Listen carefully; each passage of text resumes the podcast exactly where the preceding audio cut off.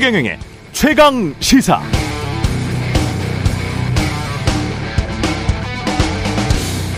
네, 이스라엘은 정찰 위성이 6개가 있고 혹시 지하로 적들이 침투할까 봐 접경 지역에 첨단 감지 센서들을 설치해 놨고 그 유명한 아이언돔으로 적의 공격을 방어할 수 있다고 했는데 하마스의 로켓포 수천 발을 못 맞고 이스라엘 측 사망자만 새벽에 보니까 천명에 육박했다는 외신 보도가 있었습니다. 이스라엘은 몇 년이 걸릴지도 모를 전쟁을 공식 선포해야 하는 처지에 놓였고요. 과거 역사 현재 정권이 어떤 행동을 했든 하마스가 저렇게 무자비한 공격을 감행해 버렸기 때문에 이스라엘도 당연히 어쩔 수 없이 대규모 응전할 수밖에 없는 그런 상황입니다. 2차 한국 전쟁이 만약에 한반도에서 발발하면 어떻게 될까요? 미국 의회 리서치에 따르면 북한은 1분에 로켓포 만 발을 동시에 발사할 수 있고요. 만약 전쟁이 발발하면 한국인만 수일 내 30만 명이 죽을 수 있다고 합니다. 1분에 로켓포 만 발, 수일 내 30만 명. 단 한 발의 생화학 무기나 핵미사일 발사도 없이 그럴 수 있다고 합니다. 번번이 세수 예측도 제대로 못하고 올해 경제가 상저하고가 될 것이라는 정부의 전망도 빗나갈 것 같은 게 확실하지만 압도적 힘만이 평화를 지키는 길이란 윤석열 대통령의 주장은 믿어야겠죠. 근데 이스라엘도 똑같은 이야기를 해왔다는 거죠. 어떻게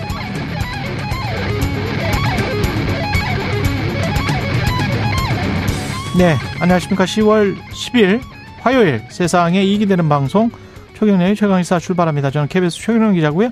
최경련의 최강시사 유튜브로도 실시간 방송합니다. 문자 참여는 짧은 문자 50원, 긴 문자 100원이 드는 샵 9730 콩풀 무료고요. KBS 일라디오 채널 정치, 경제, 사회문화 등 다양한 명품 콘텐츠가 있습니다. 구독과 좋아요, 댓글 많이 부탁드립니다. 오늘 최강시사 이스라엘 하마스 충돌과 관련해서 어, 고려대학교 중동 이슬람센터 성일광 교수 연결하고요. 민주당 정청래 최고위원과 함께하는 정치펀치 그리고 뉴스 속 법률을 살펴보는 최강 로 스쿨 준비되어 있습니다.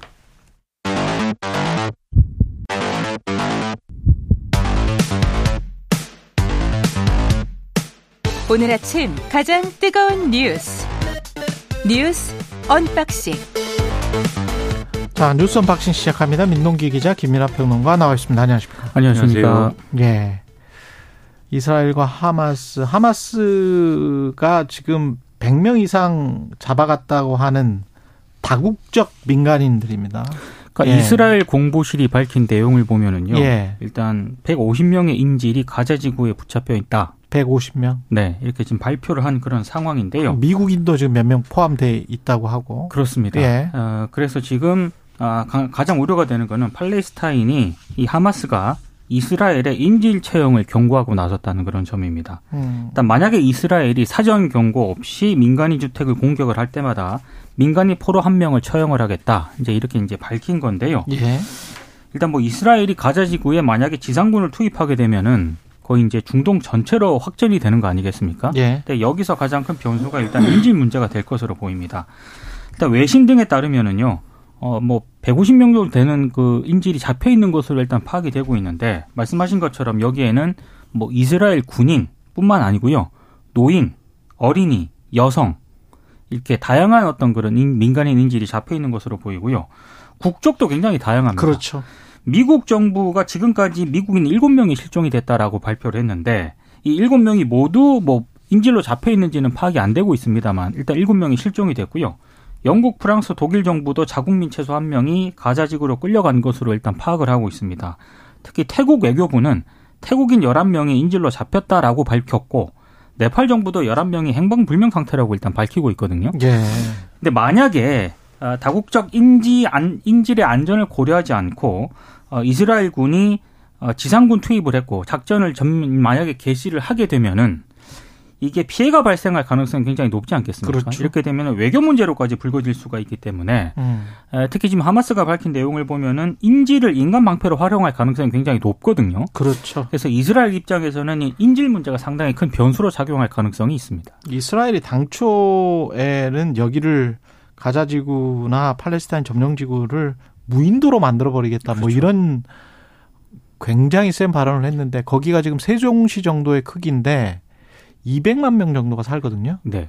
200만 명을 전멸시키겠다 뭐 이런 네. 정도의 워딩을 했기 때문에 그 이스라엘이 지금 극우 내각이잖아요. 그렇죠. 근데 극우 내각에서는 여전히 강경 대응 목소리가 줄을 이루고는 있습니다. 그렇죠. 예.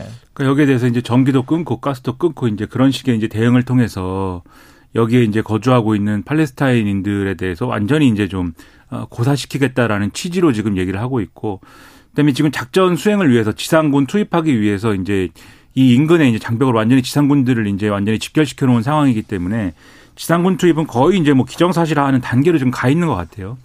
이제 그렇게 해서 직접적으로 이제 무력 충돌이 일어날 경우에 우려가 되는 게 지금 확전 가능성이 대단히 높다. 이게 이제 우려가 되는 건데 지금 이제 미국의 경우에는 조 바이든 행정부가 인근에 이제 이 항공모함 제럴드 포드함하고 이 항모 전단을 다 배치해 놓은 상황이고 전투기까지 다 보내 놓은 상황이고 이걸 이제 확전을 뭐 이렇게 좀 뭐랄까요 확전을 이제 좀 만들겠다라는 것보다는 확전을 방지하기 위한 차원이지만 음. 그런 어쨌든 미국의 항모 전단이 갔기 때문에 일어나는 연쇄 효과들이 있지 않습니까? 그렇죠. 아무래도 미국은 지금 이란이 배후에 있다는 것을 기정사실화 해놓은 상황이기 때문에 여기에 따라서 이란하고 또 이란의 그렇죠. 영향을 받는 중동의 이제 여러 가지 단체나 국가들이 움직일 수 있는 그런 상황이 조성이 되어 있는 것이고 그런 것까지 고려를 하면은 확전이 되는 국면으로 이제 가는 듯한 모양새거든요.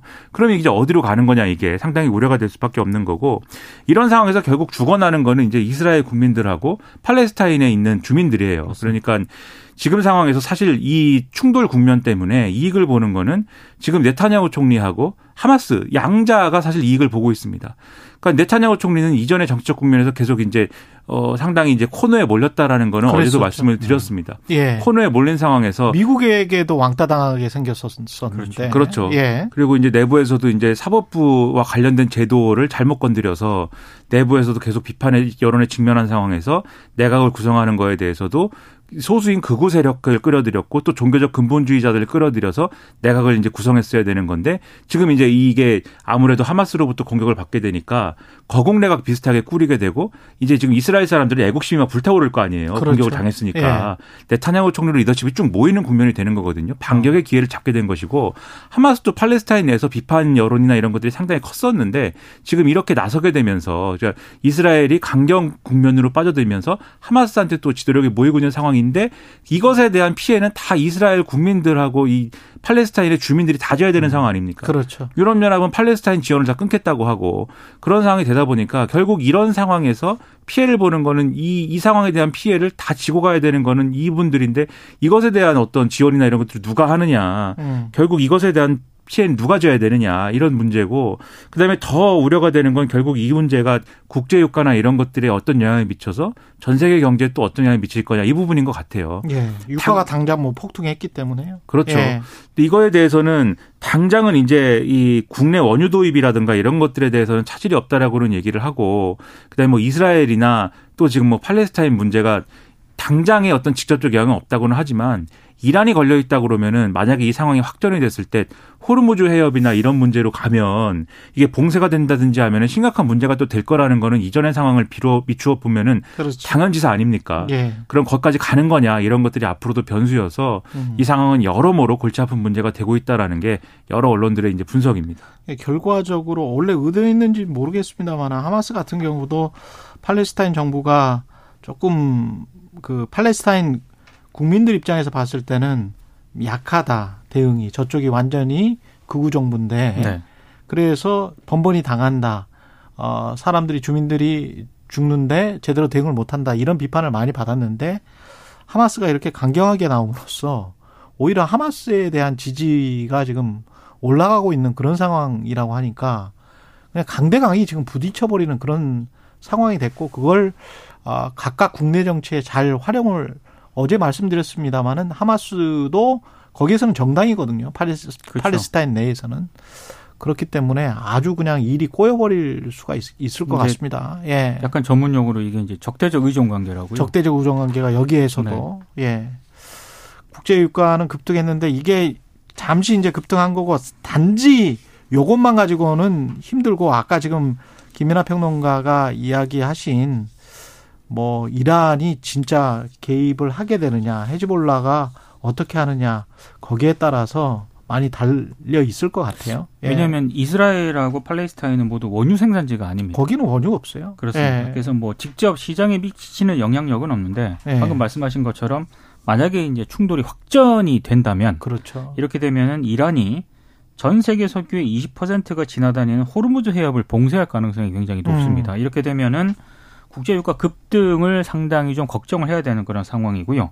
이렇게 되면은 뭐 국제 유가만 상승을 하는 게 아니고 지난해에 이어서 글로벌 인플레이션 흐름이 있지 않습니까? 예. 이게 또 부상할 가능성이 있거든요. 그렇죠. 이러면 전 세계 경제가 굉장히 좀 어려워지게 됩니다. 우리한테는 좋은 게 하나도 없네. 그렇습니다. 예, 우리 경제에는 좋은 게 하나도 없습니다. 강서구청장 어 보궐선거가 D-1 내일입니다. 예. 네. 어, 이재명 민주당 대표가 어제 오후에 어, 병원에서 퇴원을 했습니다. 퇴원을 해서 이제 곧장 강서구 발산역으로 가서 김교훈 후보의 집중 유세에 참석을 했는데요. 일단 지팡이를 짚은 채 유세 트럭에 올랐고 뭐 국가가 가진 역량이 사적 이익이 아니라 국가와 국민의 더 나은 미래를 위해 쓰이게 하는 게 우리가 해야 될 일이라고 하면서 윤석열 정권 심판론을 강조를 했습니다. 그리고 이제 그 체포동의안이 가결된 다음에 민주당 상황이 조금 복잡해지지 않았습니까? 예. 이제 그걸 염두에 둔 발언도 했는데요. 우리 안의 작은 차이를 넘어서서 부족하고 억울, 억울한 것이 있더라도 잠시 제쳐두고 거대한 장벽을 함께 손잡고 넘어가자 단합을 좀 강조하는 그런 발언을 하기도 했는데 7분 정도 연설을 했고 그 뒤로는 이제 자택으로 향했습니다. 음. 아, 민주당은 어제 한 곳에 모여서 집중 유세를 펼쳤거든요. 예. 국민의힘은 국민의힘은 완전히 좀 달랐습니다. 동네별로 흩어져서 지지를 호소했는데요. 아, 흩어져서 김기현 국민의힘 대표는 강서구 가양동의 공암나루 근린공원을 찾아서 음. 어, 지지를 호소했고 또 윤지옥 원내대표는 마곡동 서울식물원에서 지지 유세에 나섰습니다. 김태우 후보는요 등총동을 중심으로 막바지 이제 표심 잡기 힘을 보탰는데 에, 이른바 이제 각자 흩어져서 예. 최대한 여론을 좀 살피자 아마 이런 차원으로 보입니다. 양쪽 다 이제 다걸기 선거인데 그 어제 이재명 대표가 이제 유세 이제 힘든 몸을 이끌고 이제 나왔습니다. 나와가지고 이제 이 정권의 어떤 무도함이라든가 이런 이런 메시지 강조하면서 뭔가 이제 국민들이 나서서 혼을 내줘야 된다 이제 이런 메시지였어요. 그러니까 이거는 이제 이 정 이 선거의 어떤 성격을 정권 심판론의 메시지를 강화하는 걸로 끌고 가고 싶다라는 걸 이제 보여준 어떤 그런 메시지였고 그래서 민주당 입장에서는 이 선거에서 이기면 아 이 선거가 뭔가 이 선거를 통해서 국민들의 민심이 이 정권을 심판하고자 하는 민심이 드러난 것이다 이렇게 평가하려고 하는 그러한 맥락을 만들고 싶은 건데 거기에 대당하는 이제 국민의힘의 전략은 어제 보면은 이제 김태우 후보가 대통령과 직통할 수 있는 후보이고 힘 있는 여당 후보 로서 빌라를 아파트로 만들어준다 뭐 등등의 뭐 그러한 어떤 힘 있는 후보로서 강서구를 여러모로 이제 좋게 만들어준다는 메시지에 상당히 이제 힘을 싣고 있거든요.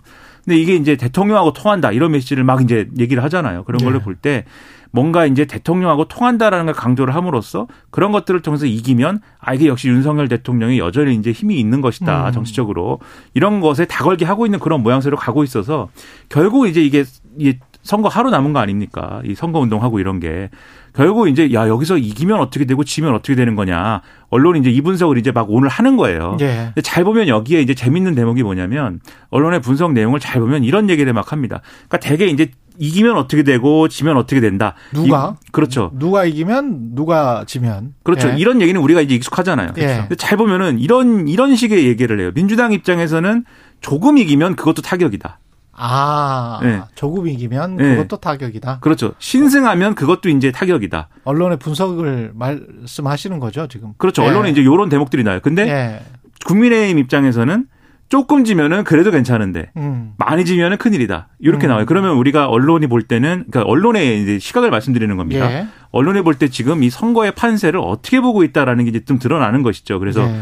민주당 입장에서는 이 선거가 불리한 선거가 아니다라고 이제 언론 보는 것이고 음. 국민의힘 입장에서는 이게 유리한 선거가 아니다. 언론이 기본적으로 보고 있다는 것이고 아마도 국민의힘 입장에서는 이 선거를 이제 좀 뭐 예를 들면 수치를 말씀드리면 뭐 10% 포인트 이내로 지면은 그래도 이제 졌지만 잘 싸운 거야. 이게 불리한 선거였어. 이렇게 좀 하고 뭐 수습하려고 하지 않을까라는 게 언론의 시각인 것이고 예. 크게 지면은 뭔가 지도체제 개편이나 이런 게 불가피하지 않겠느냐 이런 음. 얘기 많이 하고 그다음에 만약에 이제 이 민주당 입장에서는 좀 크게 크게 이기면 아 역시 이제 이재명 대표 이재명 체제로 총선까지 치르는 것도 무리가 없겠다 이 정권 심판 여론에 역시 총선까지 가겠구나 이런 이제 입장으로 갈 것이다라는 것이고 신승을 하게 되면은 아 역시 이재명 체제로는 좀 불안한 거 아니냐라는 당내의 여러 가지 이제 목소리나 내용이라는 그렇겠습니다. 게 지속이 되지 않겠느냐 예. 이런 분석들을 벌써부터 이제 한다 이제 예. 이런 내용이 나온다라는 걸 전해드리겠습니다. 저도 이제 그 만약에 지면은 어마어마 민주당이 만약에 지면 이런 국정 지지율에서도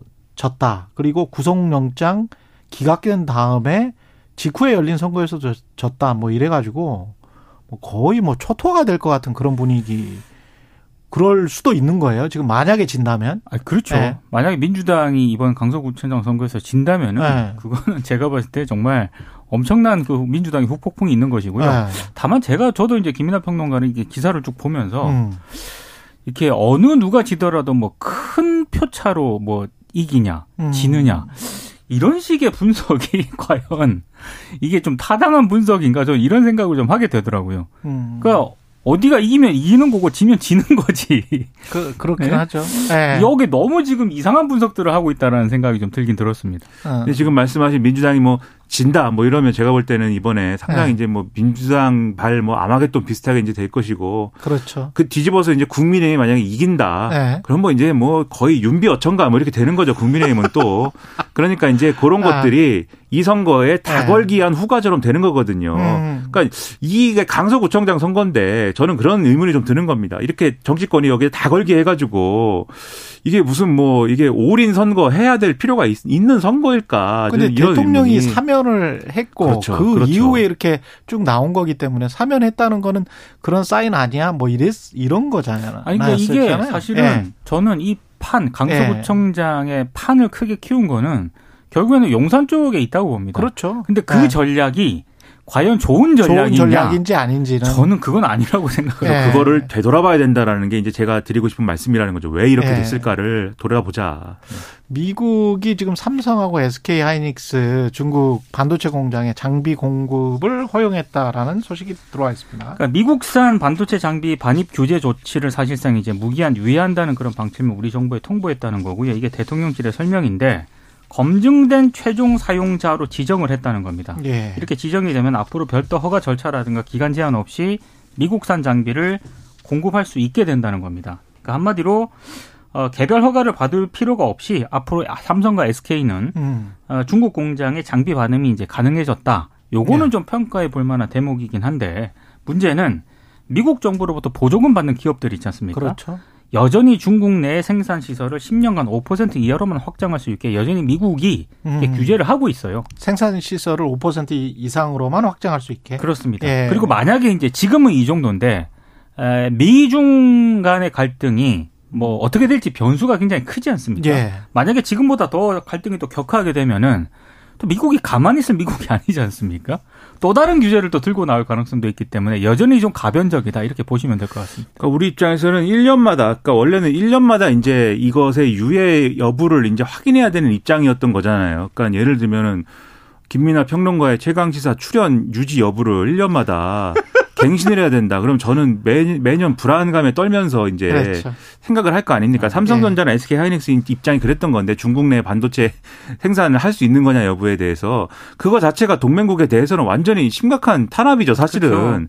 근데 이제 그거에 대해서 어쨌든 간에 어 이런 이제 포괄적 허가를 해줬다는 거에 대해서는 상당한 어쨌든 진전입니다. 어쨌든 그 와중에 그거에 대해서는 높이 평가를 하는데 문제는 어쨌든 반도체법에 미국의 이제 CHIPS Act 반 반도체법에 의하여서 우리가 지금 고난을 겪고 있는 거의 핵심은 지금 말씀하신 중국 내 생산 시설 10년간 5% 이하로 확장할 수 있다 이 지점이에요. 그러니까 현상 유지만 하라는 거지 않습니까? 예. 중국 내에 이제 생산 확장이나 이런 거 하지 말고 음. 현상 유지만 해라. 첨단 반도체 부분에 대해서는. 그럼 우리가 삼성전자나 SK 하이닉스의 입장에서 이제 생각을 해보면 현상 유지만 해야 되는 거에 대한 어떤 이 부분이 영업 전략이나 이런 거에 있어서의 도움이 되는 부분이냐 앞으로의 중국 시장이나 이런 것들의 중국 시장뿐만이 아니라 중국 내에서 생산을 하는 걸로 시장을 넓혀가는 어떤 부분들이 다 해외 시장을 넓혀가는 부분들이 있어야 되는 건데 그러면 중국이 아니면 어디서 생산하는 거냐 음. 국내 일자리를 늘려야 되는 것일까요? 미국에다가 공장을 지어야 되는 것일까요? 미국이 공장 짓고 있잖아요. 그렇죠. 그런 거지 않습니까? 결국. 네. 그러니까 이런 게 결국 우리 거 다 뺏어가고 뭐 이런 문제로 이제 읽힐 수밖에 없는 것인데 결국 누구 좋으라고 이제 하는 일이겠느냐 이런 것에서 좀 울분이 우리로서는 느껴지는 대목이라는 거죠. 첫 번 두 가지만 시작할게요. 첫 번째는 미국이 생각하는 안보 문제, 반도체는 안보 문제거든요. 그들 생각에는.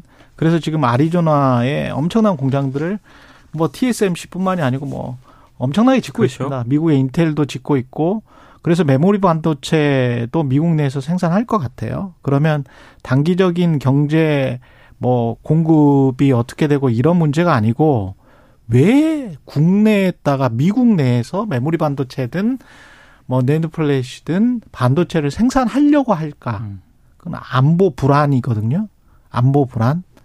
그러면 다른 나라의 안보 불안은 어떻게 되나? 음. 한반도에서만 주로 생산했었을 때 에, 미국은 그러면 어그 거기에 자기들의 안보 불안을 느꼈다는 거잖아요.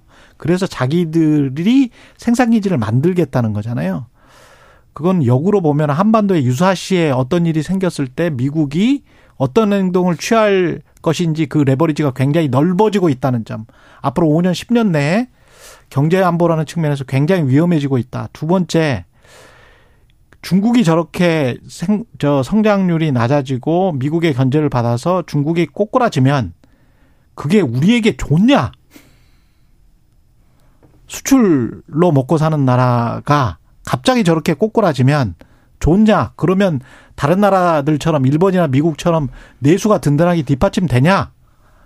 부채가 적냐? 부채가 적어서 막 돈을 쓸 수 있느냐? 그래서 앞으로 3년이나 5년 정도의 경제를 봤을 때 한국 경제가 잠재 성장률이 2% 이상 높아지고 계속 성장을 과거처럼 3% 4%할 수 있느냐? 이런 문제로 보면 모든 구조가 그렇지 않다로 귀결될 수밖에 없습니다.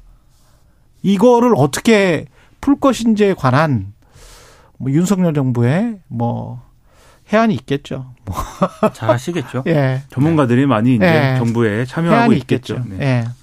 그럼 구조적인 문제를 많이 좀 봐보시라는 말씀에서 네, 뜻에서 이야기 드렸습니다. 뉴스 unboxing 민동기 기자 김민아 평론가였습니다. 고맙습니다. 고맙습니다. KBS 일라디오 최경영의 최강시사 듣고 계신 지금 시각 7시 42분입니다.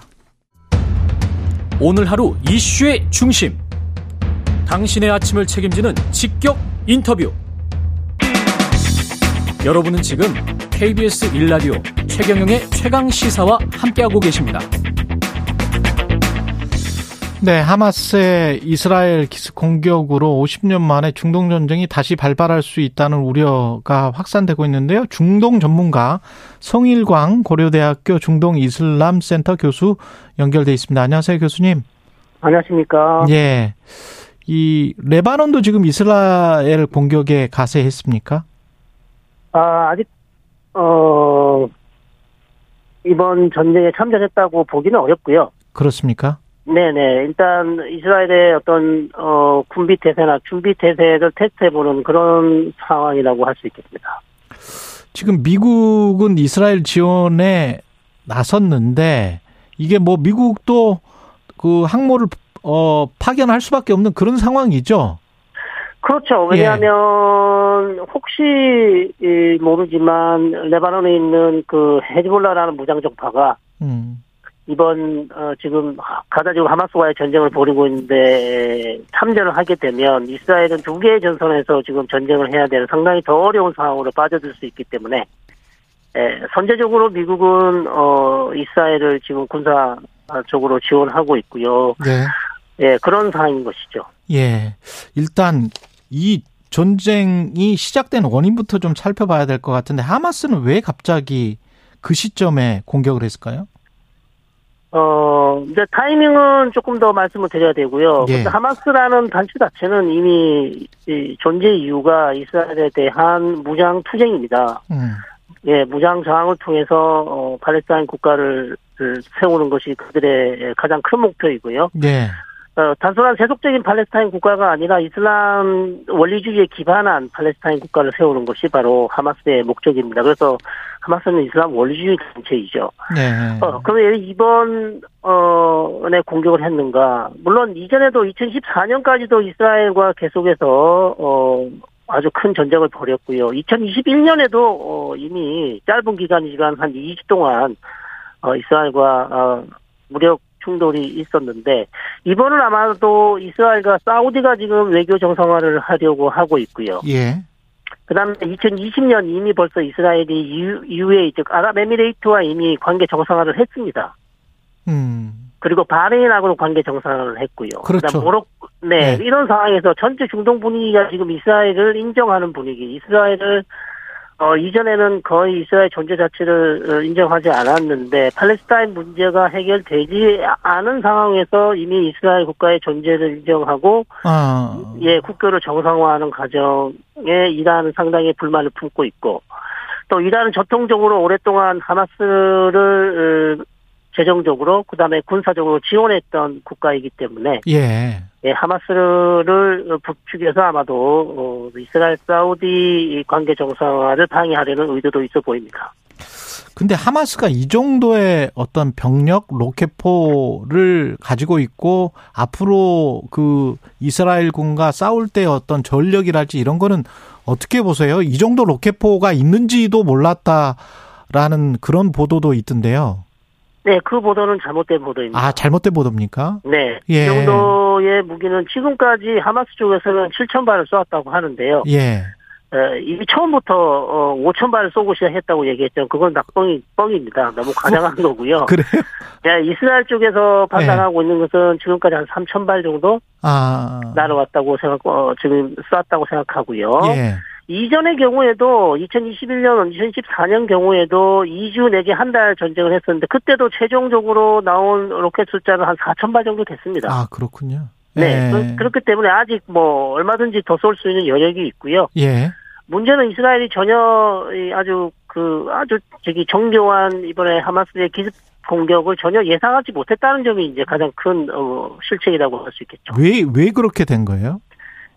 어, 저희들도 지금 상당히 분석하는데 어려움을 겪고 있습니다. 최강 이스라엘의 어, 정보 분석, 예. 그다음에 이스라엘의 정보 기관, 모사드, 뭐 어, 신베트 이런 기관들이 전 세계적으로 알려져 있는데 어떻게 다른 나라도 아니고 자국 안에 있는 그 조그만 가자 지구에서 일어나는 일을 전혀 예사, 예상을 못했는가? 예. 나는 정말 에, 답하기 어려운 지금 어, 질문들을 많이 받고 있는데요. 이스라엘 측에서도 지금 상당히 이, 충격을 받아서 이게 어떻게 된 일인가 지금 어 지금 전쟁 중이라 사실 예. 파악하기는 어렵고요. 예. 전쟁이 끝나면 이제 국정조사나 특검을 통해서 아마 파악을 할 것 같은데 제 그나마도. 생각에는 예. 어 이스라엘 수뇌부 군부 내에 있는 사람들의 하마스에 대한 인식이 좀 문제가 있지 않았는가. 음. 예. 너무 하마스에게- 봤다. 그렇죠. 너무 얕게 본 것도 있고요. 하마스에게 당근책을 주면 어. 하마스가 굳이 이스라엘을 공격하지 않을 것이다.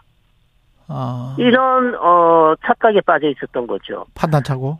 예, 예. 그래서 카타르라는 국가가 전통적으로 하마스를 경제 지원을 많이 해왔고, 그래서 카타르의 경제 지원을 이스- 이스라엘이 허가해서 어, 자금이 많이 들어갔고요. 예. 그래서 가자 지구 주민들의 삶을 이제 향상시키는 것이죠. 그 돈으로요. 예.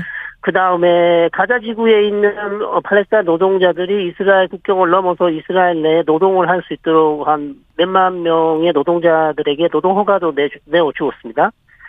예, 이런 식의 어떤 당근책을 주게 되면 어, 일종의 이제 팔레스타인에 대한 햇볕 정책이라고 할 수 있겠죠. 음. 이것을 펴면은 굳이 무장 투쟁을 하지 말고 어, 하마스도 어, 자, 저기 자신들이 통치하는 가자지구 주민들의 생활을 향상시키는 것에 더 방점을 두고 잠시 동안 아니면 오랜 기간 무장 투쟁을 어, 하지 않을 수도 있다는 그런 어, 잘못된 어, 믿음이 이번 어, 아주 비극을 가져오지 않았는가 이렇게 생각합니다. 그런데 정보가 없으면 첩보가 없으면 아이언돔이 작동을 안 하는 건 아닐 텐데. 아이언돔은 왜 작동 을 제대로 못했습니까? 아이언돔 보도도 저는 잘못됐다고 아, 생각합니다. 보도도 잘못됐다. 네, 예, 예. 오보 거의 뭐 조금 오보성이 있다고 봅니다. 예, 좀 말씀해 주세요. 예. 예, 예. 지금까지 이스라엘 사망자가 음. 700명, 지금 800명, 900명까지 올라갔습니다. 예, 900명까지 올라갔어요. 예, 900명까지 올라갔는데 대부분의 사망자가 로켓 사망자가 아니에요.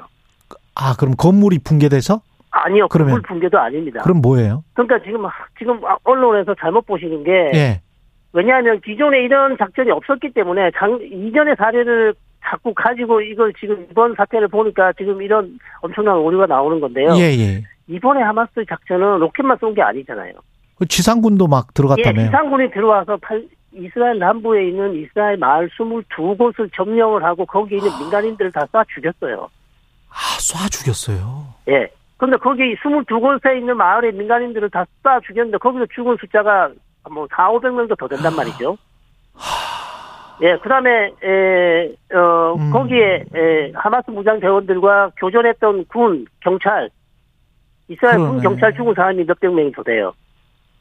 아. 거기에 이제 부상당한 사람이 총 한 2천 명이 돼요. 그 아이언 돔은 작동을 했다. 아이언돔은 작동하고 있습니다. 물론 아. 아이언돔이 다 막을 수는 없습니다. 아이언돔의 명중률은 90%입니다. 90%가 조금 넘기 때문에 예. 10%를 맞출 수가 없습니다. 그래서 물론 피해자가 어, 로켓 피해 저기 부상자가 하나도 없다고는 말씀드릴 수 없고요. 예. 그 사망자는 100명도 안 되고요. 저 50명도 안 됩니다. 로켓으로 사망자는 50명도 안 돼요. 그러면 게릴라전에 당했다라고 봐야 되겠네요. 그렇죠. 그렇죠. 게릴라전에. 게릴라전. 시가전에 당했다. 그렇죠. 왜냐면 무방비 상태로 어 군인들이 없는 상황에서 민간 지역에 들어가서 다 어, 학살을 한 거죠. 쉽게 말해. 지금 이제 관건은 네. 앞으로 얼마나 더 격렬하게, 얼마나 장기로, 얼마나 많은 참전국들이 생길 것인가. 그게 지금 핵심이잖아요. 네네네. 어떻게 보세요?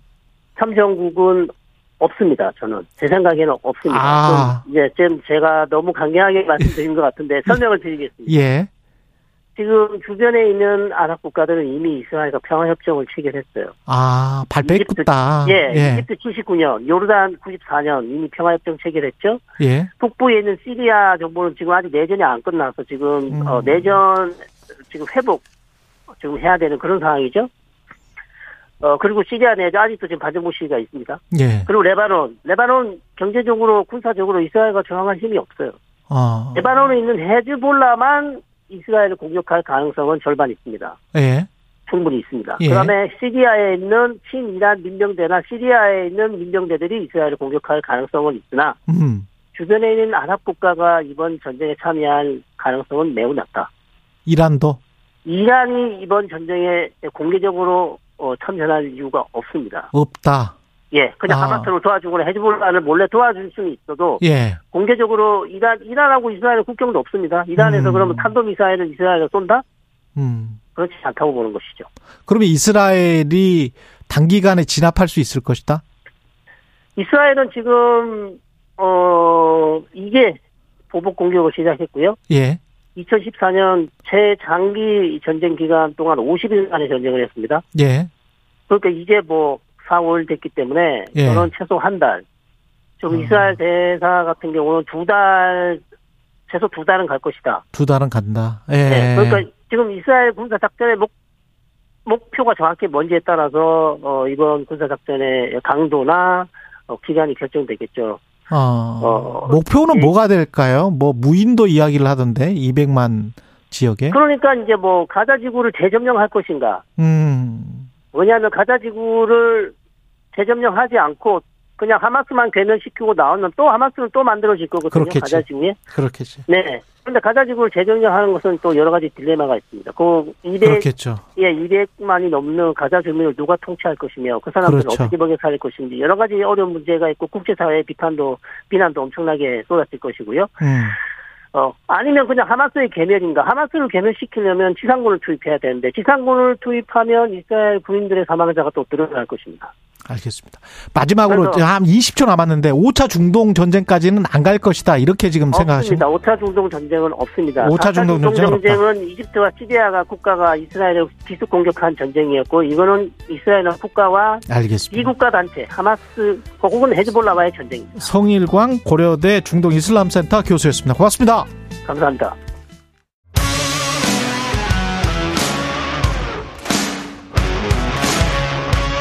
오늘 하루 이슈의 중심 최경영의 최강 시사.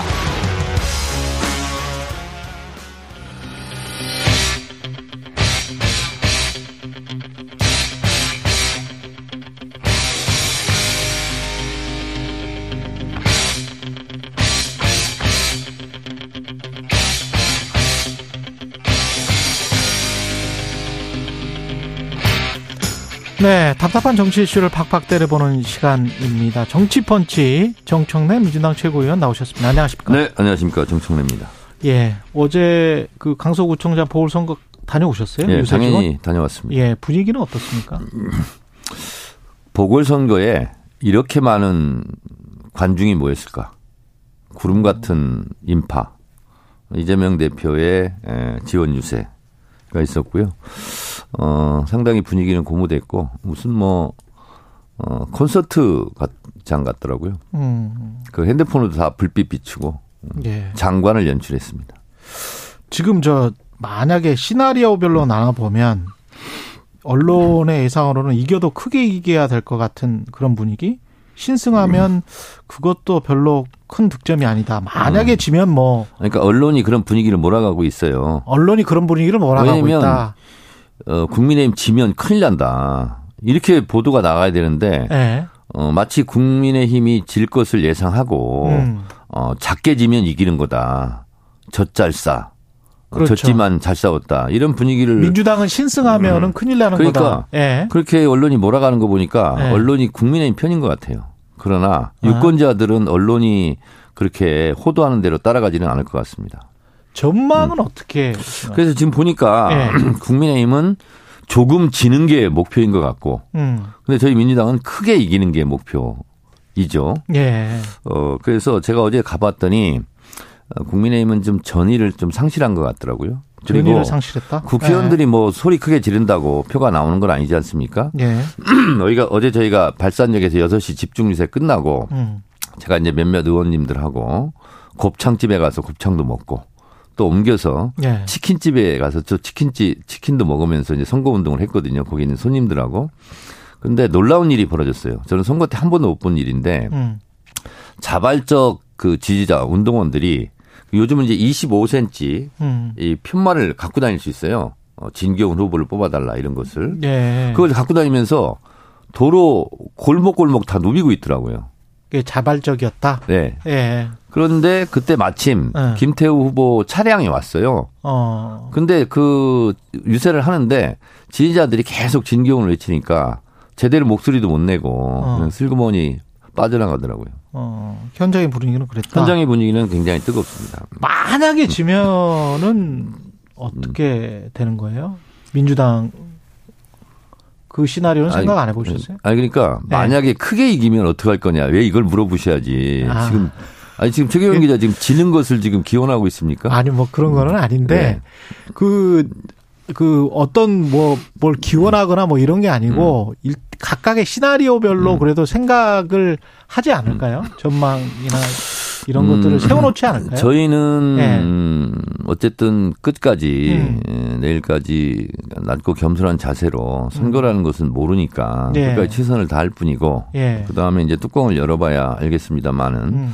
어쨌든 저희 입장이 아니라 국민의 입장 돌아가는 걸 보- 보더라도 음. 또 언론이 지금 국민의힘이 질 것을 전제하고 뭐 작게 지는 쪽으로 지금 몰아가고 있는 거 보니까 저희가 네. 이기기는 이길 것 같습니다. 예. 지금 송영길 전 대표도 나올래 유세 유세를 하고 그 인증도 했는데 네. 요거는 반갑습니까? 아니면 지금 좀 불편한 상황입니까? 어제 이재명 대표 지원 유세했지 않습니까? 예. 어, 그것을 99로 한다면 예. 송영길 대표 하는 것은 뭐 언론의 관심이나 유권자의 영향력이나 뭐 일도 안 되는 거죠. 아. 어, 뭐 그런데 n분의 1, 뭐 수천 명이 가서 선거 운동을 하는데 한 명이죠. 음. 어, 근데 그걸 가지고 또 어, 뭐, 보도도 하고 이렇게 하는 거 보니까 크게 영향력은 없습니다. 어, 예. 그런데 한 명이라도 가서 예. 또 유명인이 한 명이라도 가서 손잡아주고 악수하는 것은 음. 선거에 도움이 될 거라고 생각을 합니다. 예. 그리고 체포동의안 가결됐다가 이제 구속영장이 기각이 돼서 이재명 대표 어 이, 이후 체제가 네. 어떻게 될지 지금 관심이란 말입니다. 뭐 복귀, 어떻게, 돼- 뭐 어떻게. 됩니까? 이재명 네. 대표 체제에 끄떡 없어. 건재해. 그렇게 되는 거죠. 아니 뭐뭐 보통 이것도 언론 탓 하실 수 있겠습니다만은 뭐어 분열이냐 아니면은 통합이냐 아니 뭐 아니면 뭐 그 어떤 그 처벌을 하는 거냐 제재를 가하는 거냐 이런 이야기를 많이 했었잖아요. 우선 이재명 대표 네. 체포 동의안 음, 가결, 음. 영장 실질 심사 어, 기각 예. 어, 이 전과 이후가 같은 건 있겠죠. 이재명 대표 당 대표 그만둬라 예. 하는 목소리를 냈던 분들은 계속 그렇게 하지 않겠어요? 계속 그렇게 할 것이다. 네네. 예. 뭐 그것은 변함이 없을 것 같고 예. 어, 다만 어, 당 내에서 이제 이재명 대표 어, 내려와라 이렇게 음. 부정적으로 얘기했던 사람들의 목소리만 들렸다면 음. 도대체 그런 얘기를 언제까지 할 거냐 이렇게 그것을 꾸짖는 질책하는 목소리도 많이 나올 것 같다. 예. 그것이 좀 달라졌다면 달라진 거죠. 이- 이 뉘앙스, 이 말의 뉘앙스는 어떻게 해석해야 되는지 홍익표 원내 대표는 당에 도움이 안 되는 사람한테 공천을 줄 수 없다.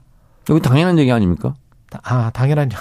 아니 당에 도움이 되는 사람을 공천해야지 네. 당에 도움이 안 되는 사람을 공천하면 되겠습니까? 아 그럼 국민의힘도 마찬가지잖아요. 아, 그렇긴 하죠. 당에 도움이 돼야 공천을 하지. 누구를 타겟으로 한 건 아니고. 아니 당연한 얘기죠. 근데 박용진 의원 같은 경우는 네. 어, 반대로 새누리당을 패배의 길로 박근혜 정권을 폭망의 길로 이끌었던 시초가 진박 감별사다. 우리 당 안에서는 수박 감별기 사태가 벌어져서는 안 된다. 이렇게 이야기를 이걸 주체와 객체를 헷갈리면 안 되거든요. 주체와 객체를 헷갈려. 진박 감별사는 예. 박근혜 대통령 주변에 있는 정치인들, 국회의원들이 한 지시예요. 예. 그 사람들은 표를 받을 사람들이 표를 줄 사람들이 아니에요. 음. 그렇잖아요. 음. 표를 받을 사람들이 마치 자기가 표가 있는 것처럼 그렇게 오만하게 행동하니까 심판을 받은 거고요. 음. 지금 얘기하는 수박 소위 말하는 저는 예. 뭐그 용어를 동의하지는 않습니다만 수박 감별사라는 것은 표를 줄 사람들, 유권자들, 예. 당원과 지지자들이 하는 거예요. 근본적인 차이가 있는 겁니다. 예. 근데 표 줄 사람들이 하는 것은 이거 상당히 영향력이 있는 거죠. 그러면 그 총선과 관련해서 공천제도와 관련해서는 특별히 바꾸는 거는 없습니까? 없습니다. 없어요. 네. 예. 예측 가능한 공천 시스템. 예측 가능한 네. 시스템. 1년 전에 총선 1년 전에 저희는 룰을 다 정했습니다. 자, 그러니까 뭐가 무서운 거냐면 예. 어, 권리당원 50% 일반 국민 50%가 이제 경선을 하지 않습니까? 그러면 어. 일반 국민 50%도 대체적으로 민주당을 지지하는 사람들이 들어와서 투표를 여론조사를 하게 돼 있고요. 음. 당연히 권리당원들은 그렇고요. 근데 권리당원들의 이재명 대표에 대한 지지율은 전당대회 때 77.77%였다면 예. 지금 제가 봤을 때는 88.88%가 되지 않을까. 아. 절대적이거든요. 예. 그러면 아무래도 지금까지 이재명 대표를 흔들었던 분들에 대해서는 어. 권리 당원들이 곱게 볼 일은 없겠죠. 예.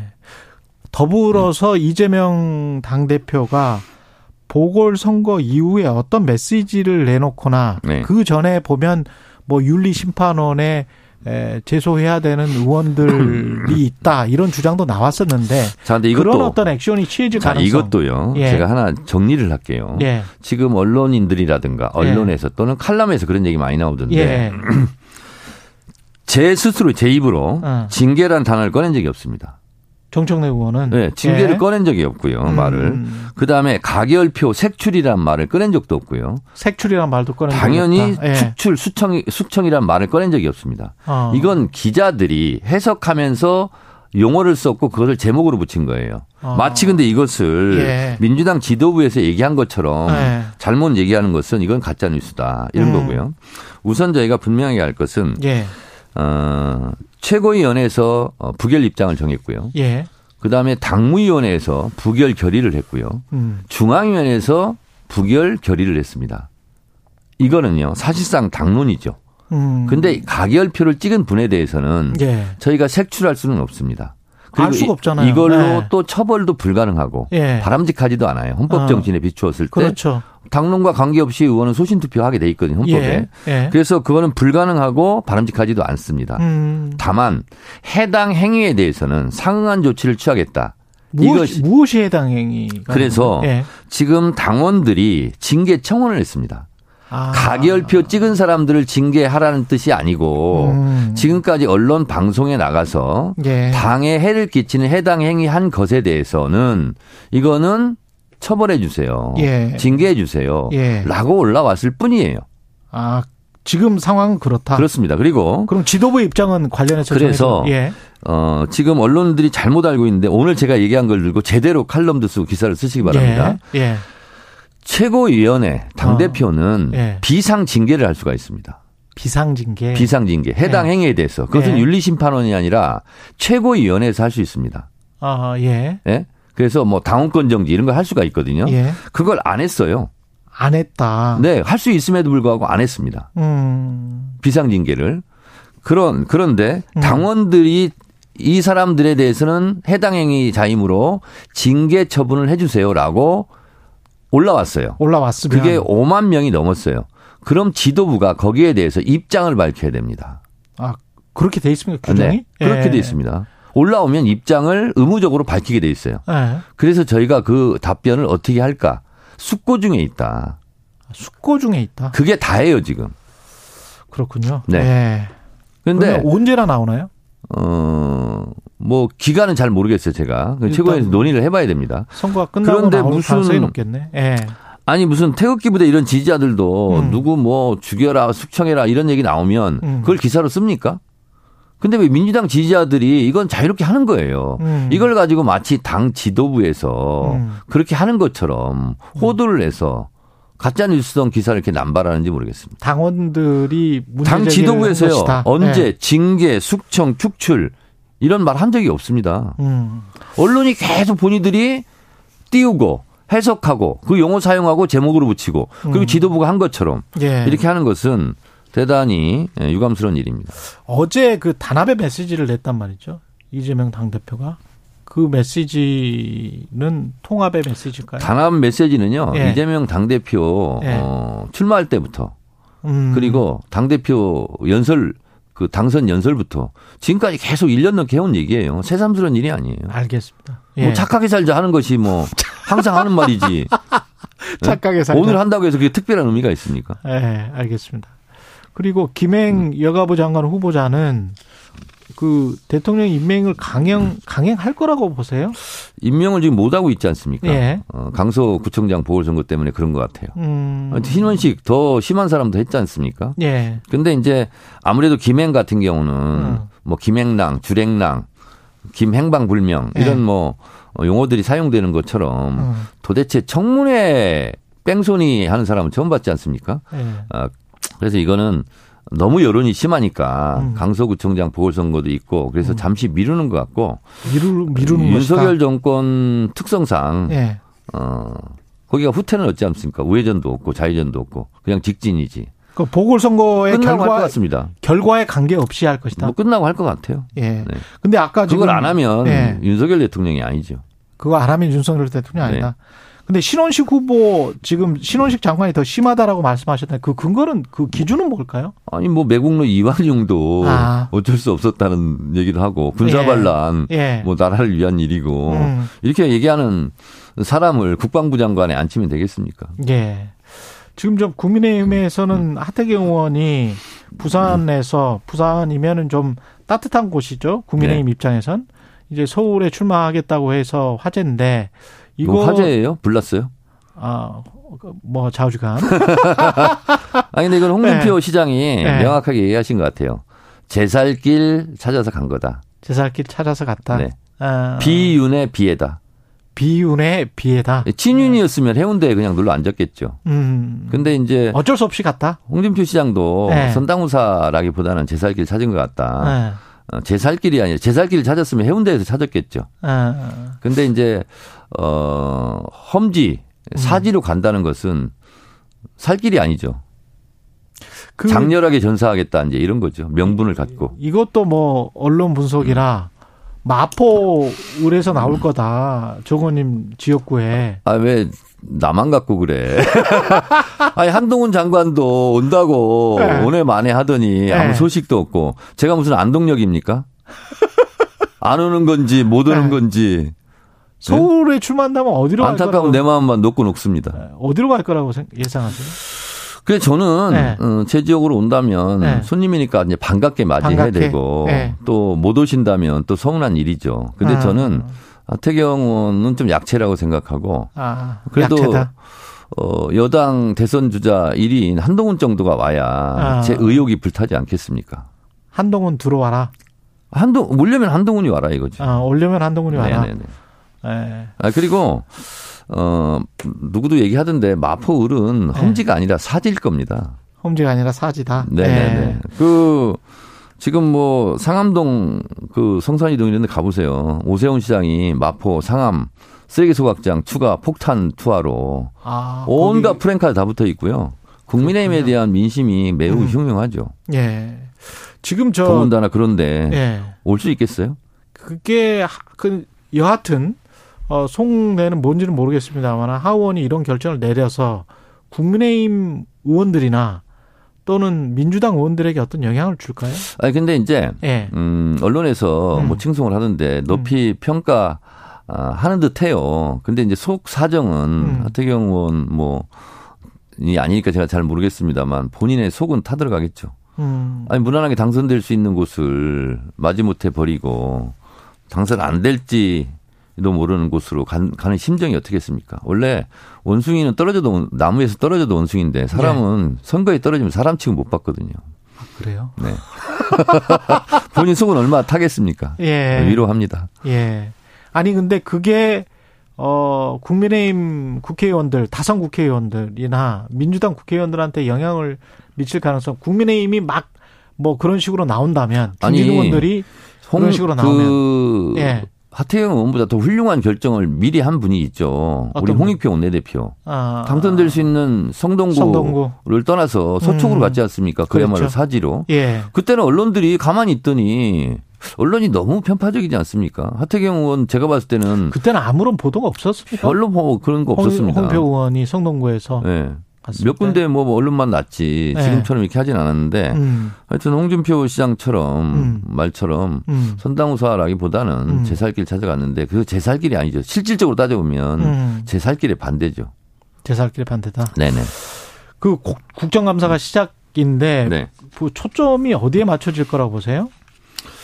윤석열 검찰 독재 정권의 폭주. 예. 어, 뭐 저는 이제 산자위에 있거든요. 예. 산자위 같은 경우는 뭐 R&D R&D. 예산 대폭 예. 삭감 또 아리백 이게 아리백이 실제로 언론에서는 별로 관심이 없던데 이게 중대한 중요해. 문제예요. 중요해요. 중대한 문제예요. 예, 진짜 중요해요. 2030년까지 예. 탄소 배출량을 절반 이하로 줄여라 이런 거거든요. 그리고 예. 2050년에는 알리백을 달성해야 된다. 안 그러면 우리가 제품을 안 사준다는 거거든요. 예. 그래서 아니면은 알리백이라는 뭐 건 뭐냐면 부과하거나. 신재생 에너지를 사용해야 되는 거예요. 음. 근데 우리는 지금 석탄, 원전 이런 걸로 지금 의존하지 않, 있지 않습니까? 네. 에너지를. 근데 그렇게 해서 어, 석탄 에너지를 사- 활용해서 만든 제품은 유럽에서 이제 안 사줘요. 예. 어떻게 하겠다는 거예요, 지금. 근데 이거에 대해서 신재생 에너지 비율을 더 낮추는 거예요. 예를 들면 태양광 에너지가 신재생 에너지지 않습니까? 예. 태양광 때려잡기 하고 있잖아요. 알리백이 지금 거꾸로 나가고 있죠. 정부에서는 CF100 이야기를 하는 거 아니에요? 원전까지 포함된 그거는 과정에 불과합니다. 과정에 불과하다. 아리백으로 관련 보조 수단이에요. 근데 네. 마치 그것을 최종 목표인 것처럼 잘못 지금 하고 있는 거죠. 그러니까 스마트폰 가기 전에 PCS 아니 폰이라고 무탄소. 에너지를 사용하는 것은 네. 알리백으로 가는 하나의 보조 수단, 과정에 불과하다니까요. 그게 어떻게 최종 목표가 될 수 있어요. 아. 뭐 그러니까 앵커도 좀 공부를 하셨는데, 예. 예, 그건 아닙니다. 아니 CF CF는. CF는 그러면은 일종의 비유하자면 옛날에 CT폰이라고 있었거든요. CT폰. 뭐 일종의 그런 겁니다. 예. 아, 스마트폰 가기 전에 CT폰. 삐삐 뭐 이런 역할. 삐삐 역할. 아리백으로 갈 수밖에 없는데 그리고 시간을 이제 늦춰서는 안 된다는 그렇죠. 말씀이죠. 국정감사 아무래도 이제 뭐 예. 음, 민주주의 파괴 예. 뭐 이런 거 주로 얘기를 많이 하겠죠. 음. 그래서 실제로 이번 국정감사를 최상병 순직 사건 같은 경우는 그것도 이제 특검 저희가 패스트트랙 태우지 예. 않았습니까? 예. 어, 그리고 윤석열 대통령이 끊임없이 지금 국회에서 네. 통과된 법률 다 거부권 행사하고 심지어는 방통위원 국회에서 의결한 최민희 전 의원까지 방통위원 임명하지 않고 음. 그리고 뭐 김행 후보자는 뭐 주랭랑을 치지를 않나 청문회장에서 김행 후보자는 그러면 나옵니까? 어떻게 되는 거예요? 만약 임, 임명이 되면 그래서 저희가 지금 김행 방지법 지금 내려고 하고 있습니다. 청문회장에서 주랭랑 치잖아요. 그럼 예. 장관할 의사가 없다. 장관직을 사퇴하겠다라는 뜻으로 간주한다 하는 법을 지금 만들고 있습니다. 알겠습니다. 여기까지 듣겠습니다. 하여튼 저는 안동역입니까? 예. 안 오는 건지 못 오는 건지 계속 기다려야 합니까? 왜 적수를 기다리고 계세요? 예. 계속 한동훈 들어와라 외치고 계시는 것 같습니다. 예. 정치펀치 정청래 민주당 최고위원이었습니다. 고맙습니다. 네, 고맙습니다. 여러분은 지금 KBS 1라디오 최경영의 최강 시사와 함께하고 계십니다.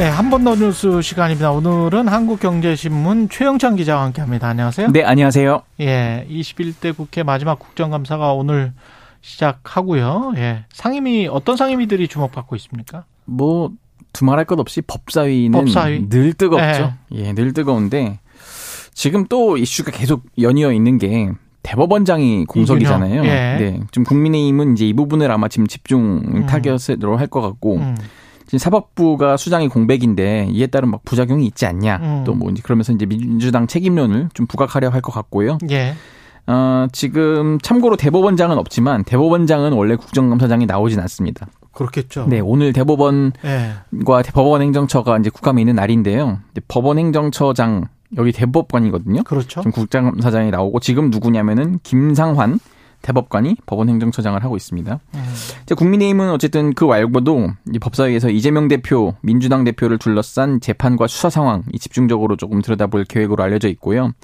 반면에 민주당은 이 이재명 대표에 대한 수사를 검찰 정권의 정치 보복이다 이렇게 계속 규정을 하고 있잖아요. 지금 한동훈 법무부 장관 책임론 아직 뭐 탄핵이니 많이 뭐 이렇게 당내에서 이렇게 열거할부가 있는데 예, 이 책임론을 강하게 제기할 것 같아요. 그래서 일단은 오늘은 대법원과 사법연수원 등이 감사인데 바로 내일이 이제 법무부 국감이거든요. 또 법사위가 또 뜨거운 게요. 감사원이 여기서 그 피감 기관이에요. 아 그래요? 예, 최근에 감사원이 문재인 정부 때 통계 조작 의혹 감사 결과를 발표했잖아요. 예, 이러면은 사실 좀 철진한 얘기 같긴 하지만 계속 그 국민의힘 입장에서는 이제 문재인 정권 탓을 계속 하잖아요. 어쨌든 이런 식으로 한번 좀 몰아갈 수 있다. 반면에 또그 지금 야권에서는 이게 다 윤석열 정권이 좀 코드형 맞춤형 뭐 감사원 감사 아니냐 이런 식으로 음. 좀 공방이 벌어질 수 있습니다. 예. 그 다음에 과방위도 지금 과방위도 뭐 원래 아, 그렇죠. 뜨거웠던 곳이긴 하, 하죠. 예, 예. 예. 그러니까 여기가 지금 설명을 좀 드리자면은 음. 과학기술 정보 이 과기부라고 예, 하죠. 예. 과기부와 방송통신위원회를 둘다 그렇죠. 이제 소관하는 그 상임인데 예. 지금 과기부가 원래 막 그렇게 특별한 이슈가 없이 원래 늘 지나가던 곳이 마- 그 일정이 많았는데 여기는 다 네. 양반들이 네. 많이 있죠. 근데 이번에는 하필이면은 예. 그 R&D 연구개발 예산을 확 깎은 바람에 예. 좀 그런 식으로 좀 R&D 집중 때문에. 예, 예. 부각을 할 것 같아요. 물론 이제 이게 예산한 시민 아니지만 예. 근데 예를 들어서 여권에서는 이제 정부와 보조를 맞추려면은 아 이게 그동안 R&D 예산 줄줄 너무 셌다 이거 좀 줄일 필요가 있지 않냐 이런 식으로 또좀 몰아갈 수. 있고 예. 야권의 경우에는 지금 무슨 소리 하는 거냐 어떻게 지금 R&D 예산을 이렇게 음. 지금 중요한 시기에 깎을 수가 있냐 이런 식으로 또 갈 것 같고요.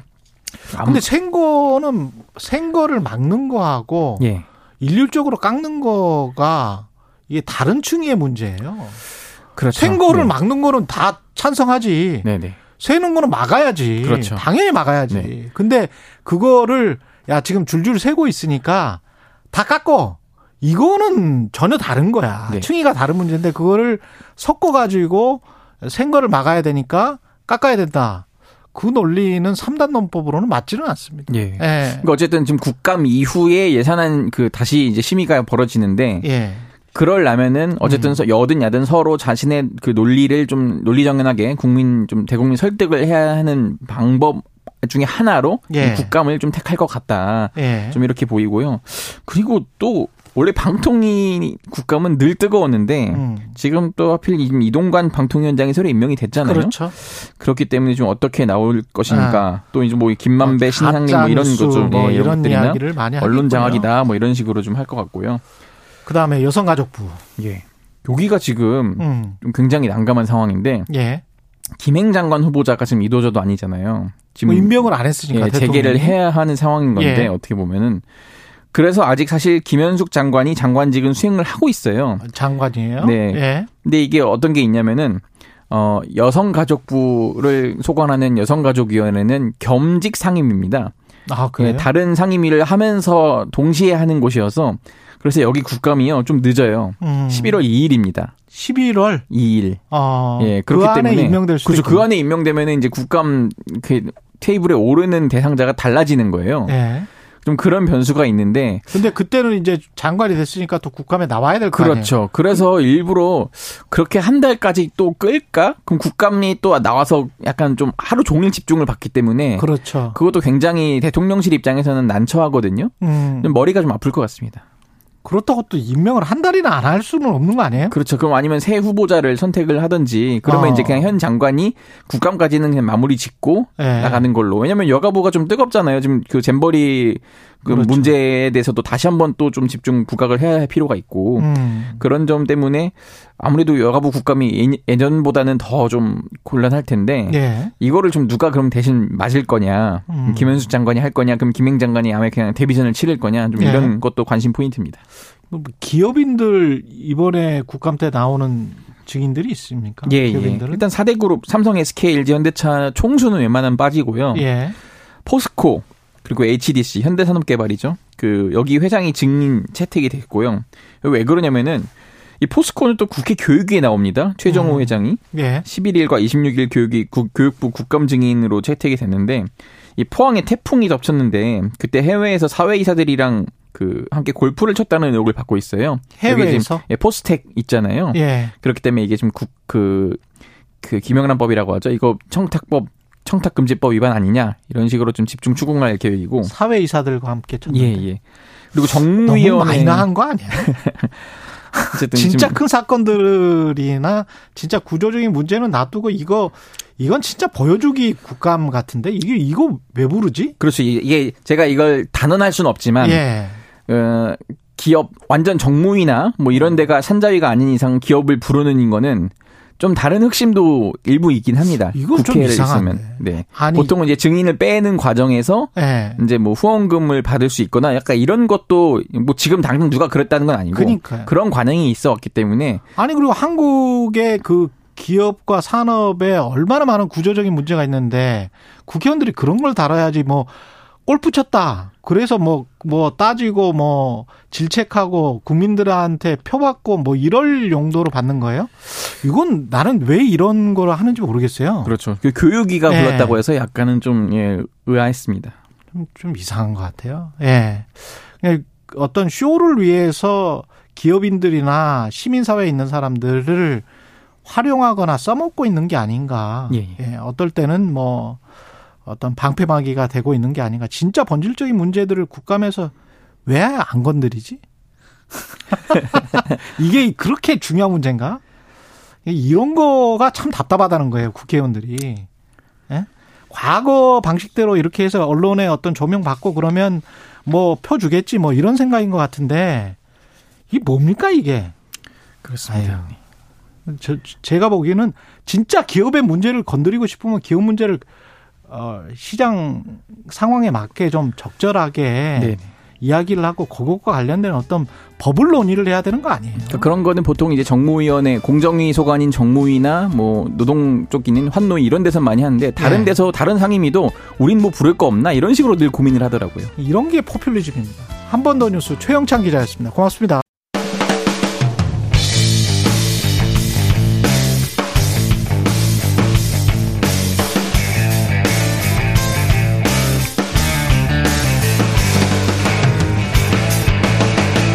최경영의 최강 시사.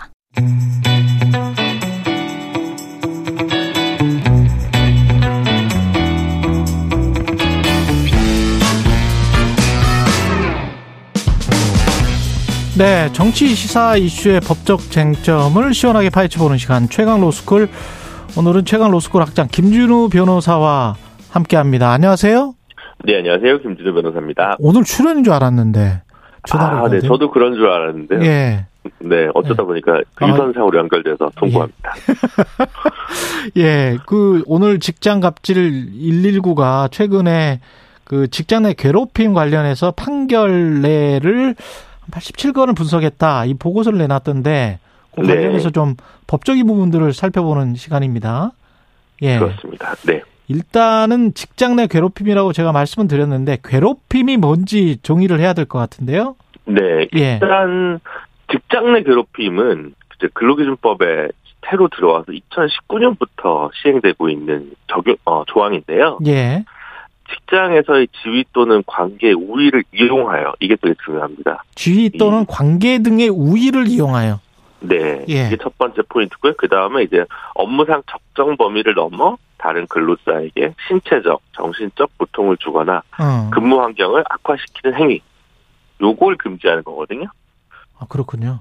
네, 그렇기 때문에 이제 예. 우위잖아요. 예. 그러니까 예를 들면 지금 바깥에 박선영 PD가 어, 상급자인 이주영 PD를 예. 괴롭힌다. 예. 요건 이제 밑에 사람이 위에 상향식은 이제 직장 내 괴롭힘에 해당하지는 않습니다. 아, 상향식은 안 돼? 네, 안 되죠. 아, 그다음에 이제 우리 팀에는 그런. 사람들 많은데. 그러니까요. 예. 근데 어쨌든 근로기준법상 직장 내 괴롭힘에 해당이 안 된다. 상향식이 안 돼요? 네, 그 그럼 저는 동료- 엄청 억울하네. 네, 그렇죠. 예. 그러니까 이제 이주영 PD와 최경영 기자의 관계는 무엇인가? 예. 이제 진행자와 PD는 누가 우위인가? 이것도 사실 법률적으로 좀 규명이 안 돼 있잖아요. 규명이 안 돼 있지. 예. 네, 그래서 이런 부분 좀 각자 곤란하다. 다른 팔이에요. 각자 다른 팔. 그러니까요. 예. 오른팔, 왼팔 서로 간에 그냥. 각자 흔드는 거죠.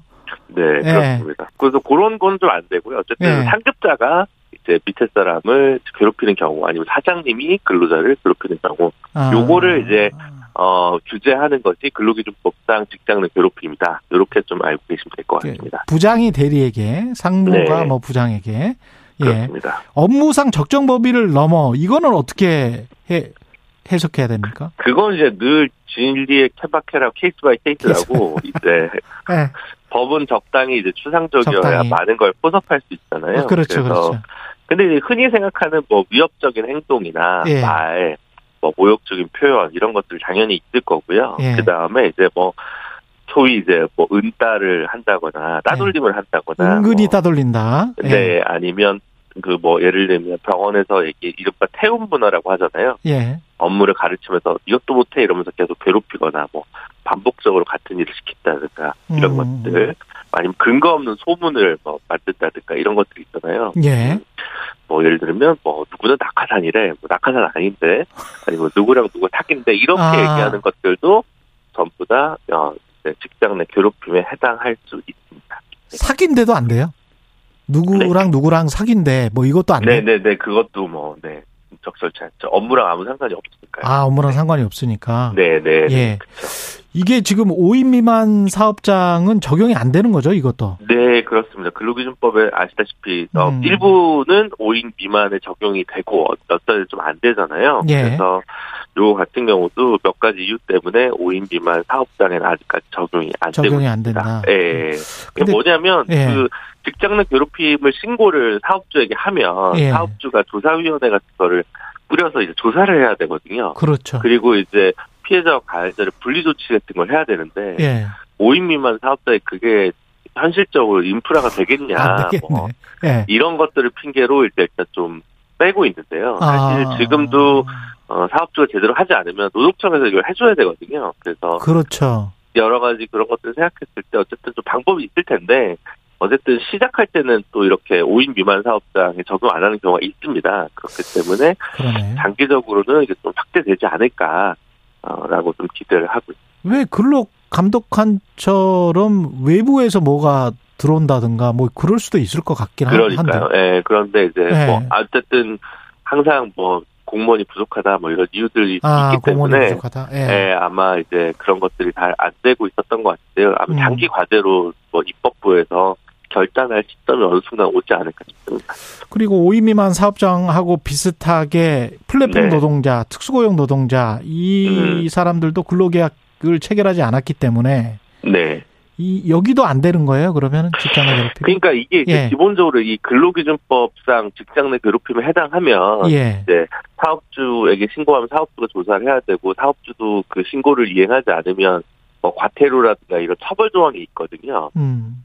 근데 이제 그 플랫폼 노동자, 뭐 유사 근로자, 뭐 학문적으로 다양한 표현들이 있습니다만 이 특수고용직 노동자들 같은 경우 기본적으로 이제 근로기준법에 적용이 안 되기 때문에 예. 요건 안 됩니다만 일단 직장 내 괴롭힘이라는 어떤 불법 행위 유형이 우리 법에 들어왔잖아요. 예. 그래서 어, 실제로 이제 꼭 근로기준법에 따른 절차가 적용되지 않더라도 유사한 행위가 있으면 음, 민사상 불법 행위가 돼가지고 손해배상을 인정한 아, 사례들이 있습니다. 그렇군요. 그러니까, 예. 예, 그러니까 뭐 간접 고용 노동자, 특수 고용 노동자한테 직장 내 괴롭혀도 된다 이렇게 생각하시면 오산이다라고 말씀드릴 수 있을 것 같아요. 최근 판례 무슨 골프장 KD 관련해서 나와 있는 게 있습니까? 네, 맞습니다. 의정부 지원 고양 지원에서 올해 2월달에 나왔던 음, 판결이 있었는데요. 예. 그 골프장 캐디가 대표적인 그런 특수 고용 노동자입니다. 예. 그래서 근데 이제 그 뭐 그 사업주가 피 그 이제 뭐 사망한 그 피해자에게 사망한 피해자에게. 네, 예. 반복되게 이제 모욕하거나 질책하거나 외모 비하 표현 같은 걸 했던 거죠. 그래서 아.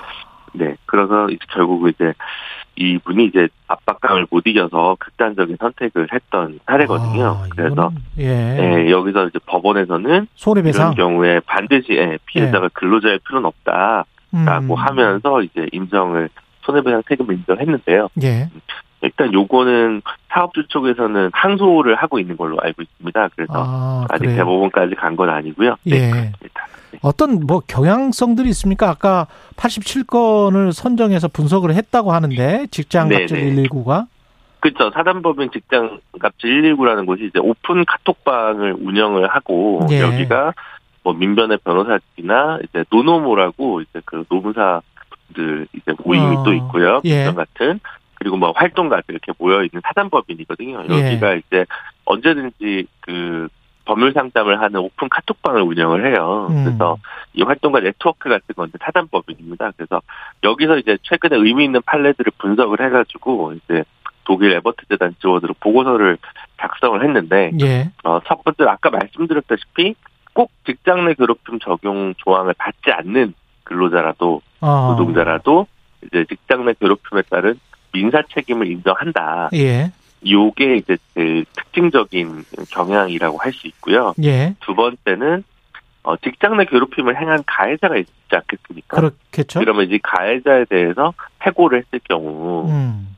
이것도 이제 유효하다라는 판례가 관찰되기 시작했다는. 아. 네, 그러니까 그 전에 아뭐 그런 거 가지고 사람을 막 해고하고 그래. 예. 라는 이제 인식이 있었을 수 있을 텐데 예. 최근에는 이제 이런 경우에 음, 해고가 정당하다라는 어, 아. 결론이 나오기 때문에 괴롭힌 사람을 대한- 해고할 수 있다. 네 예. 그렇습니다. 예, 어. 그두 개가 가장 특징적인 부분이 아닌가 싶습니다. 네. 그러면 법에서 어느 정도 괴롭혀야 가령 이제 신체적 정신적 고통을 주거나 뭐 이렇게 돼 네. 있잖아요. 그러면 뭐 폭력을 행사하거나 아니면 네. 언어적인 폭력을 행사하거나 뭐 어떤 사례들을 좀 말씀해 주시면 도움이 될 것 같습니다. 그러니까 아까 처음에도 말씀드렸지만 이제 그런 예. 폭행이나 아니면 음. 이제 모욕 이런 거는 사실은 원래 형법상으로도 처벌이 돼 있기 때문에 예. 사실 직장 내 괴롭힘이라는 조항이 새롭게 들어가지 않았더라도 처벌 대상입니다. 다만 이제 사용자가 뭔가를 해야 된다라는 예. 부분이 달라진 거겠죠. 그거는 음. 너희끼리 문제니까 상관없어.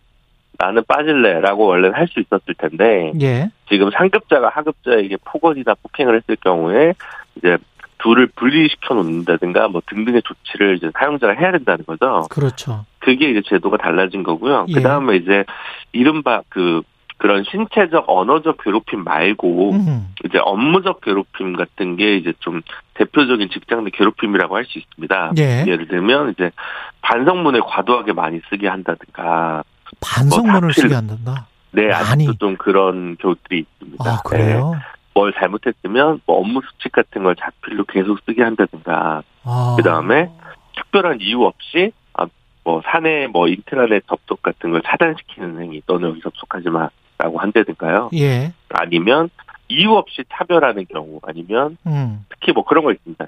휴가를 신청을 했는데 예. 이유 없이 미운 사람에게는 휴가를 못 쓰게 한다든가. 아, 그러, 네. 그렇게도 하는군요. 네, 아직도 이제 그런 경우가 좀 있습니다. 그리고 뭐 되게 오래된 음, 경우입니다만 뭐 회식을 강요한다든가 아, 그래요? 음주 강요. 네. 그것도 괴롭힘이 되는 거죠? 예. 네, 이제는 될 수 있습니다. 그리고 음. 이제 업무적이 아니더라도 업무 외적인 부분일 텐데 뭐 이상한 사소한 심부름을 시키는 경우들이 예. 좀 남아 있는 어 뭐랄까요 조직 문화가 남아 있는 경우가 좀 있습니다. 개인 심부름을. 네, 네, 네. 어, 그 다음에 뭐 장기자랑 한번 해봐라 뭐 그런 거 있잖아요. 아니면 장기자랑. 뭐, 예. 네, 이번 주 주말에는 어떻게 김대리 등산이나 한번 어때? 뭐 이런 것들이 있지 않습니까? 아, 그것도 안 되는 거죠? 그런 것들도 이제 반복되면 예. 그러니까 이제 이게 뭐 한 번 얘기한 것만 가지고 예. 직장 내 괴롭힘이 될 수는 없지 않겠습니까? 근데 본인이 그래서 이제 분명하게 의사를 전달을 했는데 나는 뭐 네, 피곤해서 안 된다. 그렇죠. 네. 아, 뭐 그런 것들 아니면 뭐 아파서 휴가를 써야 되는데 뭐 계속 미운 사람한테 계속 아니 뭐 음. 진단서 갖고 와라 뭐 갖고 와라 이런 식으로 하는 경우도 있습니다. 그래서 하여튼 일회적으로는 그렇게 된다고 바로 딱 되진 않고요. 예. 누차에 반복된 경우에 아무래도 이렇게 직장 내 괴롭힘으로 판단되는 경우가 아, 많이 대부분이라고 보시면 될 것 같습니다. 사장이나 뭐 간부들 앞에서 신입 사원들이 장기 자랑 대회하고 경연 대회하고 뭐 이런 회사들 가끔 저 보도가 나왔었는데 네, 네. 그것도 괴롭힘이 되, 는 겁니까? 근데 신입 사원들이라 딱히 뭐 그걸 하라는데 지금 막 들어와 가지고 그게 될라나 이거 이거 그렇죠. 예. 네, 쉽지는 않습니다. 그런 부분들은 약간 그러네요. 바로 딱 떨어지지는 않겠죠. 그렇, 네. 그렇군요. 그럼 네. 만약에 내가 이제 직장 내 괴롭힘을 당하고 있는 것 같다. 상, 상당히 네. 유형이 많으니까. 그렇죠. 그럼 그럼 어떻게 해야 돼요? 일단은 아무래도 증거를 수집해야 되지 않겠습니까? 증거를 수집해야 된다. 네, 예. 그러니까 뭐 근데 그 이런 게 참 그래서 요즘 기업 문화가 무서워진다는 얘기들도 많이 하십니다. 네. 음. 녹음의 일상화 뭐 이런 것들이 예. 있다 보니까요. 그래서 이제 뭐 근데 어쨌든 음 어쩔 수 없죠. 그러니까 회사 내에 있는 뭐 CCTV 기록을 확보하는 경우도 있고 예. 아니면 주변 근로자의 진술을 획득하는 경우도 있고요. 동료의 네. 진술. 본, 예. 네. 그리고 이제 본인이 뭔가 녹음을 좀 해놨다든가 예. 아니면 뭐 인터넷 내부 게시판이나 카톡방에서 좀 모욕적인 표현이나 비하적인 표현이 드는 경우가 있습니다. 그래서 그렇죠. 예. 그런 것들도 좀 음, 적시에 캡처를 좀 해, 해뒀다든가 뭐 음. 이런 일들이 좀 필요한 것 같아요. 그러면 그 직장 내 괴롭힘을 당한 사람은 어디에다 신고를 하는 거죠? 회사에다 신고를. 기본 네 기본적으로 회사에다 신고를 하는 거고요. 예. 그래서 회사가 좀 안 될 것 같으면 노동청에 신고를 하는 건데 예. 이렇게 본인이 혼자 하는 경우에 좀 음, 뭐랄까요? 힘들지. 어, 서, 네, 서툴 예. 수가 있습니다. 예. 그래서 아까 말씀드린 뭐 그러니까 노동조합이 있는 회사라면 노동조합이랑 상의를 하시는 게 제일 좋을 것 같고요. 예. 네, 아까 말씀드린 그 직장갑질 119라는 사단법인에서 음. 어, 카톡방을 운영하니까 상담은 무료니까요. 예. 그런데 이제 상담을 하시거나 아니면 뭐 어, 노무사 사무실이나 변호사 사무실을 찾아서 가는 것도 뭐 좋은 방법이 될 수 있을 것 같아요. 만약에 이런 신고를 당하고 뭐 증거가 다 있고 그런데 어 적절한 조치를 취하지 않았다 그러면 사용자 측에 뭔가 제재가 있, 있, 겠죠 그렇습니다. 예. 어, 그런 과태료 같은 조항들이 있고요. 예. 그리고 어 이제 특히 그 조사를 제대로 실시하지 않은 경우, 그 다음에 그 이에 따른 필요한 적절한 조치가 있을 거 아니에요. 근무 장소 변경이라든가 예. 이런 걸 하지 않은 경우, 그 다음에 징계를 가해자에 대해서 확인했는데 아, 징계를 하지 않은 경우가 있어요. 예. 아, 우리 회사에 기여한 바가 많아서 뭐 징계까지 할 건 아니다. 예. 주의만 한다든가 아니면 음. 그런 그 조사 과정에서 알게 된 비밀을 누설하는 경우 이런 음. 경우에는 이제 기본적으로 과태료 조항이 있고요. 네. 그 다음에 또 이제 신고했다고 불리한 처우를 할 경우에 또 여기에 대해서 벌금이나 뭐 이런 음, 형사처벌을 받을 수 있도록 돼 있습니다. 예. 그래서 또 더 나아가서 이제 객관적 조사 의무를 제대로 하지 않았을 경우에는 손해배상 책임까지 어. 어, 사업주가 지게 돼 있기 때문에요. 예. 요즘 사업자 아, 별로도 이제 그런 전문 인력이 없기 때문에 이제 변호사나 노무사 사무실에 이런 음, 그 직장 내 괴롭힘 신고될 경우에 음. 이거를 이제 외주하고 의뢰하는 경우들도 많이 일어나고 있습니다. 예, 여기까지 듣겠습니다. 최강 로스쿨 김준호 변호사였습니다. 고맙습니다. 네, 감사합니다.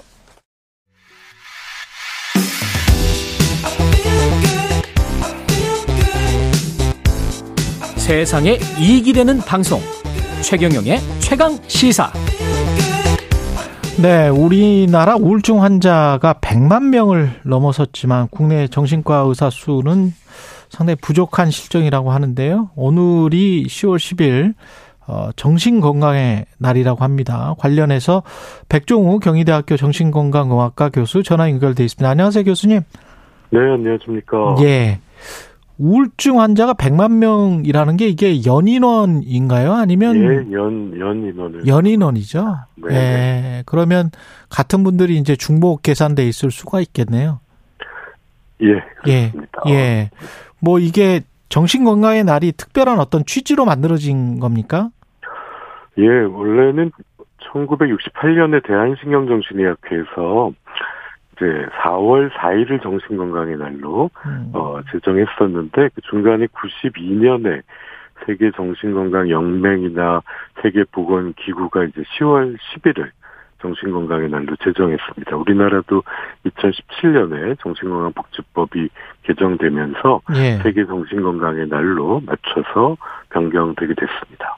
이게 정신 건강이라는 게 그냥 스트레스 받는다 뭐 이렇게만 생각하는 것 같은데 그 스트레스 받으면 정신 건강에 안 좋은 겁니까? 어, 어, 뭐 어느 정도가 돼야 어, 병원을 가야 되는 거예요? 스트레스를 안 받는 사람은 이제 없겠죠. 죽은 사람밖에 없겠죠. 어. 네. 예, 그래서 어떤 면에서는 또 필요하기도 하고, 아, 어, 우리가 또 우울을 통해서 또 더 성숙해지기도 하고, 그렇죠. 불안 때문에 살아남기도 하는 건데요. 음, 이게 이제 아, 질환이 될 수 있고, 음. 또 일부 심, 심할수록 이제 뇌질환으로 꼭 치료받아야 되기 때문에, 예. 그런 의미에서 이제 정신건강의 날을 제정하게 된 것 같습니다.